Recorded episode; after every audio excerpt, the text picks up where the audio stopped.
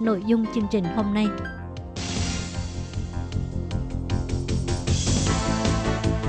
Đây là đài phát thanh quốc tế Đài Loan LTI, truyền thanh từ Đài Loan, Trung Hoa Dân Quốc. Mời các bạn theo dõi mục tin vắn lao động ngoài. Thiên Nhi và Thúy Anh xin chào các bạn. Xin mời các bạn cùng đón nghe chuyên mục tin vắn lao động của tuần này. Các bạn thân mến, trong phần tin vấn lao động của tuần này, Thúy Anh và Khiết Nhi xin mang đến cho các bạn hai thông tin như sau. Thông tin thứ nhất, đó là hơn 3.000 lao động di trú cách ly kiểm dịch không được nhận lương, có thể xin bồi thường phòng dịch. Đến nay đã có 43.000 người làm thủ tục đăng ký. Và thông tin thứ hai, đó là thành phố Tân Bắc tuyên truyền về việc giữ khoảng cách xã hội cho lao động di trú tại 7 bến xe, ga metro từ đây đến cuối tháng 5. Và sau đây xin mời các bạn cùng đón nghe phần nội dung chi tiết của bản tin vắn ngày hôm nay. Hiện nay, có khoảng hơn 3.000 lao động di trú sau khi nhập cảnh Đài Loan đang phải kiểm dịch tại nhà hoặc trạm kiểm dịch tập trung.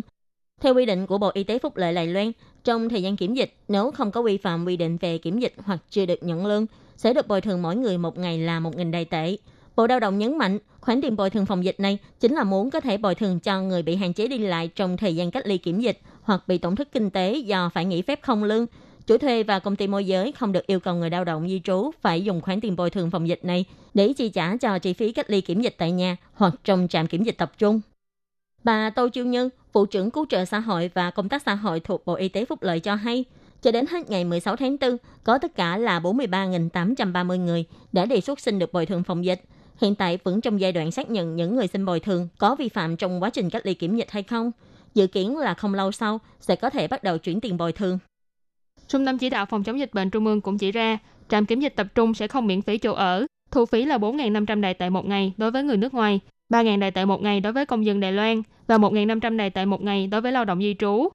Bộ Lao động cho biết, từng có ủy viên lập pháp chỉ ra, có chủ thuê và công ty môi giới đã nói với lao động di trú, chi phí trong lúc kiểm dịch tại nhà hoặc kiểm dịch tập trung sẽ do lao động di trú tự chi trả, thậm chí yêu cầu dùng phí bồi thường phòng dịch của lao động di trú để trả cho khoản phí phòng dịch này.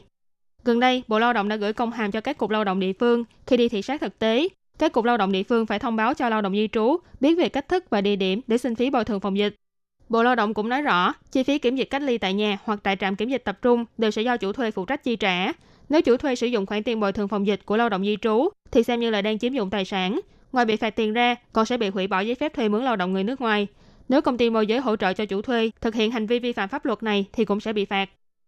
Bắt đầu từ ngày 17 tháng 3, khi lao động di trú nhập cảnh Đài Loan đều phải kiểm dịch tại nhà 14 ngày.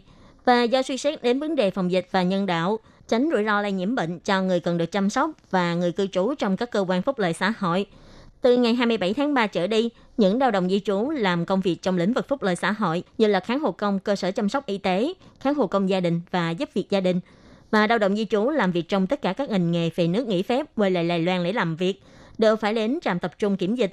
Còn đối với các ngành khác có đưa lao động di trú mới nhập cảnh Đài Loan lấy làm việc, sẽ do chủ thuê và công ty môi giới sắp xếp kiểm dịch cách ly tại nhà.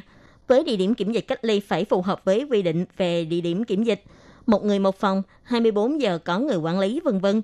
Sau khi xác nhận đã đạt tiêu chuẩn thì mới có thể đưa lao động di trú nhập cảnh. Và sau đây là thông tin thứ hai. Để giúp cho lao động di trú tăng cường nhận thức về phòng chống dịch bệnh, Cục Lao động thành phố Tân Bắc đã tiến hành tuyên truyền về việc giữ khoảng cách xã hội an toàn với người khác, nhằm tránh trường hợp lây nhiễm chéo tại các bến xe và các khu mua sắm trên địa bàn thành phố Tân Bắc. Hoạt động tuyên truyền hướng dẫn này sẽ được thực hiện vào các ngày cuối tuần và kéo dài cho đến hết tháng 5. Thông qua việc phát tờ rơi và tuyên truyền, nhắc nhở lao động di trú những điều cần lưu ý khi gặp mặt bạn bè hay đến nơi đông người. Ông Trần Thụy Gia, Cục trưởng Cục Lao động cho biết, buổi tuyên truyền đầu tiên đã được tiến hành tại bến xe Bàn Chảo. Các buổi hướng dẫn tiếp theo sẽ là ngày 26 tháng 4 tại ga Metro Tan Sui, 3 tháng 5 tại ga Dòng Niến, 10 tháng 5 tại ga Trung chuyển của tuyến Metro Màu Vàng, 17 tháng 5 tại khu khuôn viên ngành nghề Tân Bắc, 24 tháng 5 tại ga xe lửa Xu Liễn, 31 tháng 5 sẽ tại ga xe lửa Yên Cơ và các khu vực xung quanh của bến xe ga Metro. Tại hiện trường, nhân viên Cục Lao động cũng sẽ cho phát loa bằng 4 ngôn ngữ khác nhau để tuyên truyền cho lao động di trú. Cục Lao động nhắc nhở, nếu các bạn lao động di trú không thể giữ khoảng cách xã hội thì phải đeo khẩu trang đúng cách, giữ gìn vệ sinh bàn tay của mình. Nếu như chủ thuê phát hiện lao động di trú có những triệu chứng như bị sốt, ho vân vân, hãy nhanh chóng đưa người lao động đi khám. Đồng thời có thể gọi điện thoại cho đường dây nóng phòng dịch miễn phí là 1922 hoặc gọi số 0800 001922 và đường dây nóng 1955 để thông báo và xin tư vấn hướng dẫn. Các bạn thân mến, bản tin vấn đầu động của ngày hôm nay cũng xin tạm khép lại tại đây. Cảm ơn sự